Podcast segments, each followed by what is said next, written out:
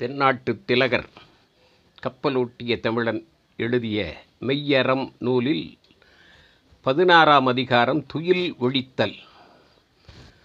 தூக்கம் கேடு தருவது.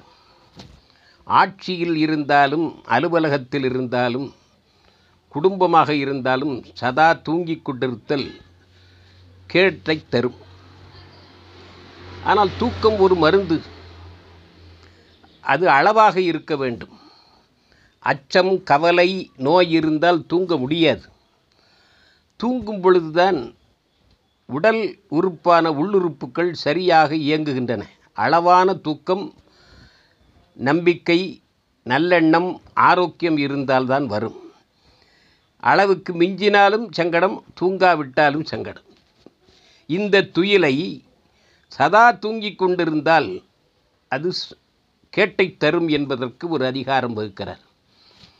அருமையாக சொல்லுகிறார் ஒரு ஐந்து வரிகளிலே முதல்ல தூக்கத்தினுடைய கேட்டினை சொல்லுகிறார்.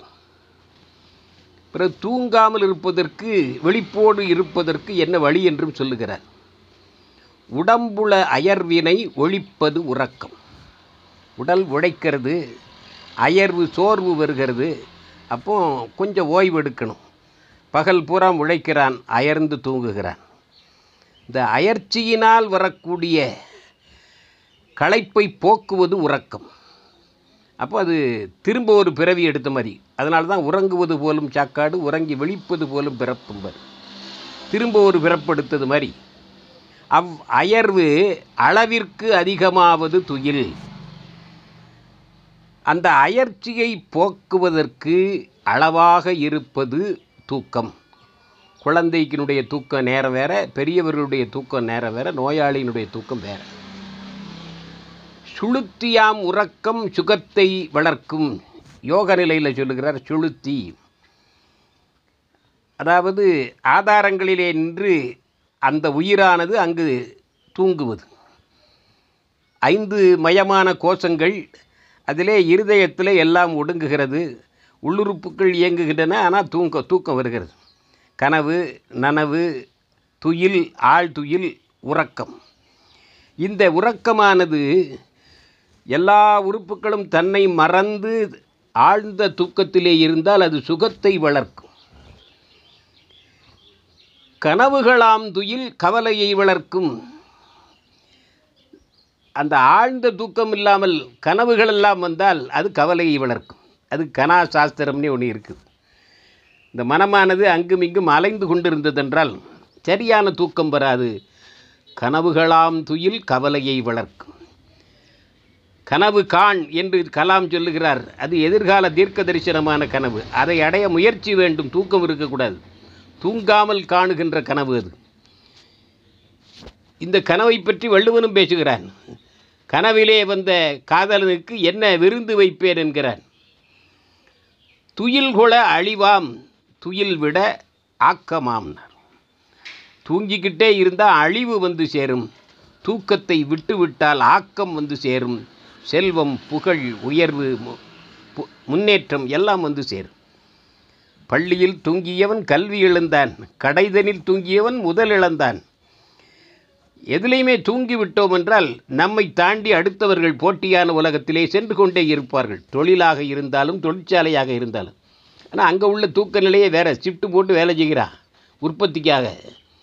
அயர்விற்கு அமையும் ஐமூன்று நாளிகை இந்த அயர்ச்சிக்கு வரக்கூடிய தூக்கம் இருக்கிறதே.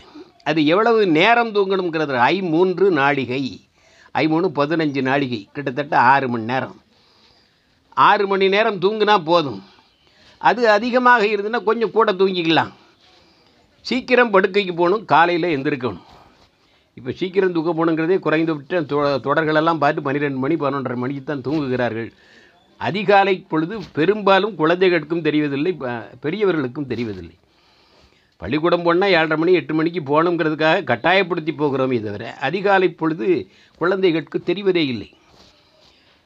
மற்றை பொழுதெல்லாம் மான் தொழில் புரிக. அப்போ இந்த பதினைந்து நாழிகை சொல்லிடாரே அதை தவிர மற்ற நாளிகை எல்லாம் தொழில் செய்து கொண்டே இருக்க வேண்டும்.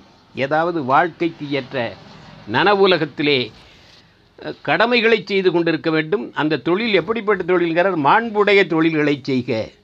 மற்றைய பொழுதெல்லாம் மாண்புடைய தொழிலை புரிக.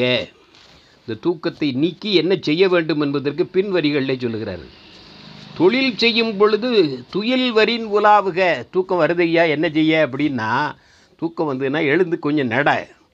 வேறு செயலை செய்ய வேண்டும். தூக்கம் வந்தால் நடக்க வேண்டும். சில பேர் தூக்கம் வரலைன்னா படிக்க வேண்டும். படித்தா தூக்கம் வந்துடும் கைத்தொழிலின் முதலிய மெய்த்தொழில் செய்க. சின்ன சின்ன தொழில்கள் கைத்தொழில் போல உடம்புக்கு வேலை கொடுக்கிற மாதிரி தொழில்களை செய்யுங்கள். செய்தால் தூக்கம் போய்விடும். செய்கின்ற தொழிலை மாற்று தொழில் மடைமாற்றமான தொழில்களை செய்யுங்கள். நடந்து கொண்டே இருக்கிறத திரும்ப நடக்கப்படாது வேறு தொழிலை செய்யும் அவசியமெனில் உணவு அறையிலும் சுருக்குக. தூக்கம் அளவுக்கு அதிகமாக சாப்பிட்டாச்சுன்னா தூக்கம் தன்னாக்கில் வரும். அது தயிர் சாப்பிட்டா தூக்கம் வரும். அவசியம் என்றால் உணவிலே அரைப்பங்கை விட மேலும் சுருக்கிக்குள் தூக்கம் வராது.